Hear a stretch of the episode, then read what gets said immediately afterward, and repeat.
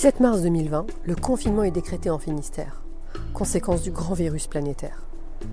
J'ai aménagé au bout du monde il y a un an pour écrire. Ce printemps, si singulier, est l'occasion de me souvenir. Né sous le signe du confinement il y a 53 ans, j'ai rassemblé 60 anecdotes confinées, tantôt romantiques, tantôt volcaniques, aventureuses et malicieuses. Un podcast inédit. Balade confinée. Bonne écoute.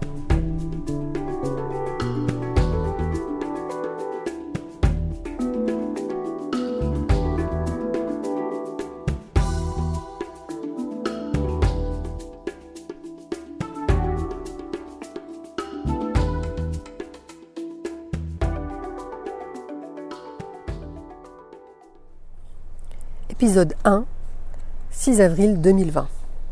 Confinement estival à l'adolescence. C'est l'été, plage du Tressir, pays d'Iroise, Finistère Nord, au bout du monde, pointe extrême de l'Occident, le plus à l'ouest, là où le confinement s'interrompt et recommence au rythme des marées. Adolescente en vacances dans la maison de Mamé, gère je m'ennuie, je contemple, j'observe, je scrute, j'écoute.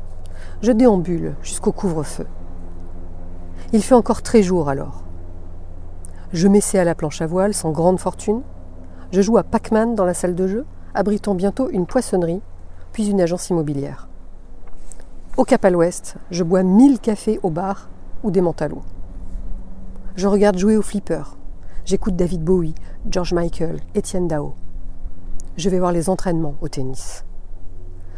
Je suis la seule personne au monde à être surveillée, à ne pas avoir le droit de sortir le soir, jusqu'à mes 21 ans. L'âge de la majorité arménienne qui, dans ma famille, l'emporte sur l'âge de la majorité bretonne. Cela ne m'empêche pas de nouer des amitiés et des flirts, ailleurs qu'au Taoné sous la boule à facettes. La discothèque, je n'y ai jamais mis les pieds et je dois bien être la seule.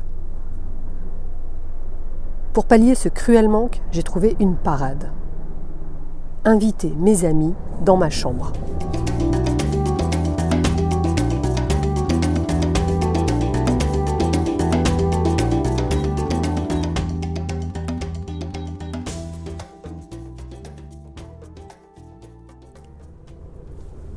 Ma chambre est idéalement située au rez-de-chaussée, dans la maison de mon enfance en vacances. En face de celle de Mamé, ma grand-mère bretonne qui dort et ronfle d'un sommeil de plomb extraordinaire. Au-dessous de celle de mes parents, qui ne dorment pas moins profondément. C'est idéal. Les volets en bois battants s'ouvrent sur un petit bout de jardin, à l'époque parsemé de graviers. Un soir d'ennui, je propose à mes amis de me rendre visite dans ma chambre. Ils acceptent. Combien sommes-nous? Cinq ou six? Une dizaine? J'ignore qui fait partie de ce cercle enthousiaste. À l'heure dite, 22, 23 heures, minuit, ils sont là. Je reconnais le ululement de la chouette, notre signe de ralliement. J'ouvre les volets sans bruit. Mes camarades font à peine croustiller le gravier avant d'escalader le muret et de pénétrer dans ma chambre au son de nos rires étouffés. Cette mascarade dure des jours sans que personne ne s'en aperçoive. C'est puéril, mais qu'est-ce que c'est cool Jusqu'à la catastrophe. L'un d'entre nous saisit le pot de gel sur ma table de nuit et commence à nous prendre pour cobayes et à créer des coiffures New Wave Punk. Le pot lui glisse des mains, virevolte dans les airs et réalise des pirouettes semblables à celles de la feuille d'un arbre en automne. Retombant sur le sol, le pot libère toute la texture gluante. Ça gicle sur les murs, les lits, le plancher, nos vêtements. Ça provoque une de ces crises de fou rire. Forcément, ça réveille ma mère, que j'entends descendre l'escalier à toute vitesse. Vite, vite, tout le monde se carapate et saute par la fenêtre, et le temps d'enfiler ma chemise de nuit par-dessus mon jean et mon t-shirt, le temps de refermer les volets et de me remettre au lit, le tour est joué. Mais maman, tu me réveilles là, t'as pas honte de rentrer comme ça dans ma chambre sans frapper? Il est quelle heure? J'ai entendu du bruit. Où t'étais? Bah, tu vois, je suis au lit. Ah, me prends pas pour une imbécile. Hein. T'as fait le mur, c'est ça. T'es allé au taonné. Mais n'importe quoi, maman, je suis en chemise de nuit, tu vois bien Ah, puis arrête de fouiller comme ça.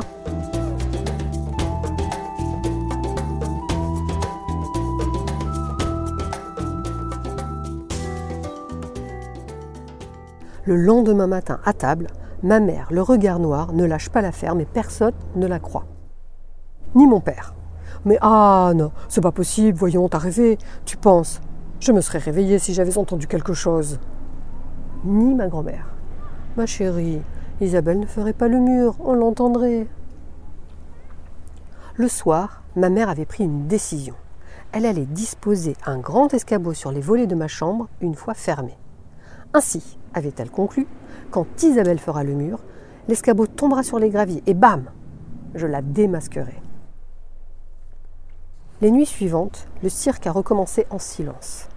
Désormais, en partant, mes amis pensaient à remettre l'escabeau contre les volets, de même qu'ils l'enlevaient en arrivant. Un soir, ils oublièrent de remettre l'escabeau contre les volets. Au petit matin, ma mère croyait avoir triomphé. Georges, viens voir. Mamé, regardez, vous voyez, elle a fait le mur, l'escabeau n'est plus à sa place. La main dans le sac mon père et son esprit mathématique. Mais Anne, comment est-ce possible? Si elle a fait le mur en sortant, elle aurait dû faire tomber l'escabeau sur les graviers. Or, l'escabeau est là, contre le mur, tu vois bien. Comment t'as fait, Isabelle? Moi? Mais j'ai rien fait, maman. C'est toi qui as dû oublier de mettre l'escabeau sur mes volets hier soir. Cette hypothèse a fait l'unanimité et le sujet a été clos. J'ai pu continuer mes petites manigances nocturnes ni vu, ni connu. Et puis un jour, j'ai eu le droit de sortir. Mais le taouné n'existait plus. Et mes amis ne sortaient plus.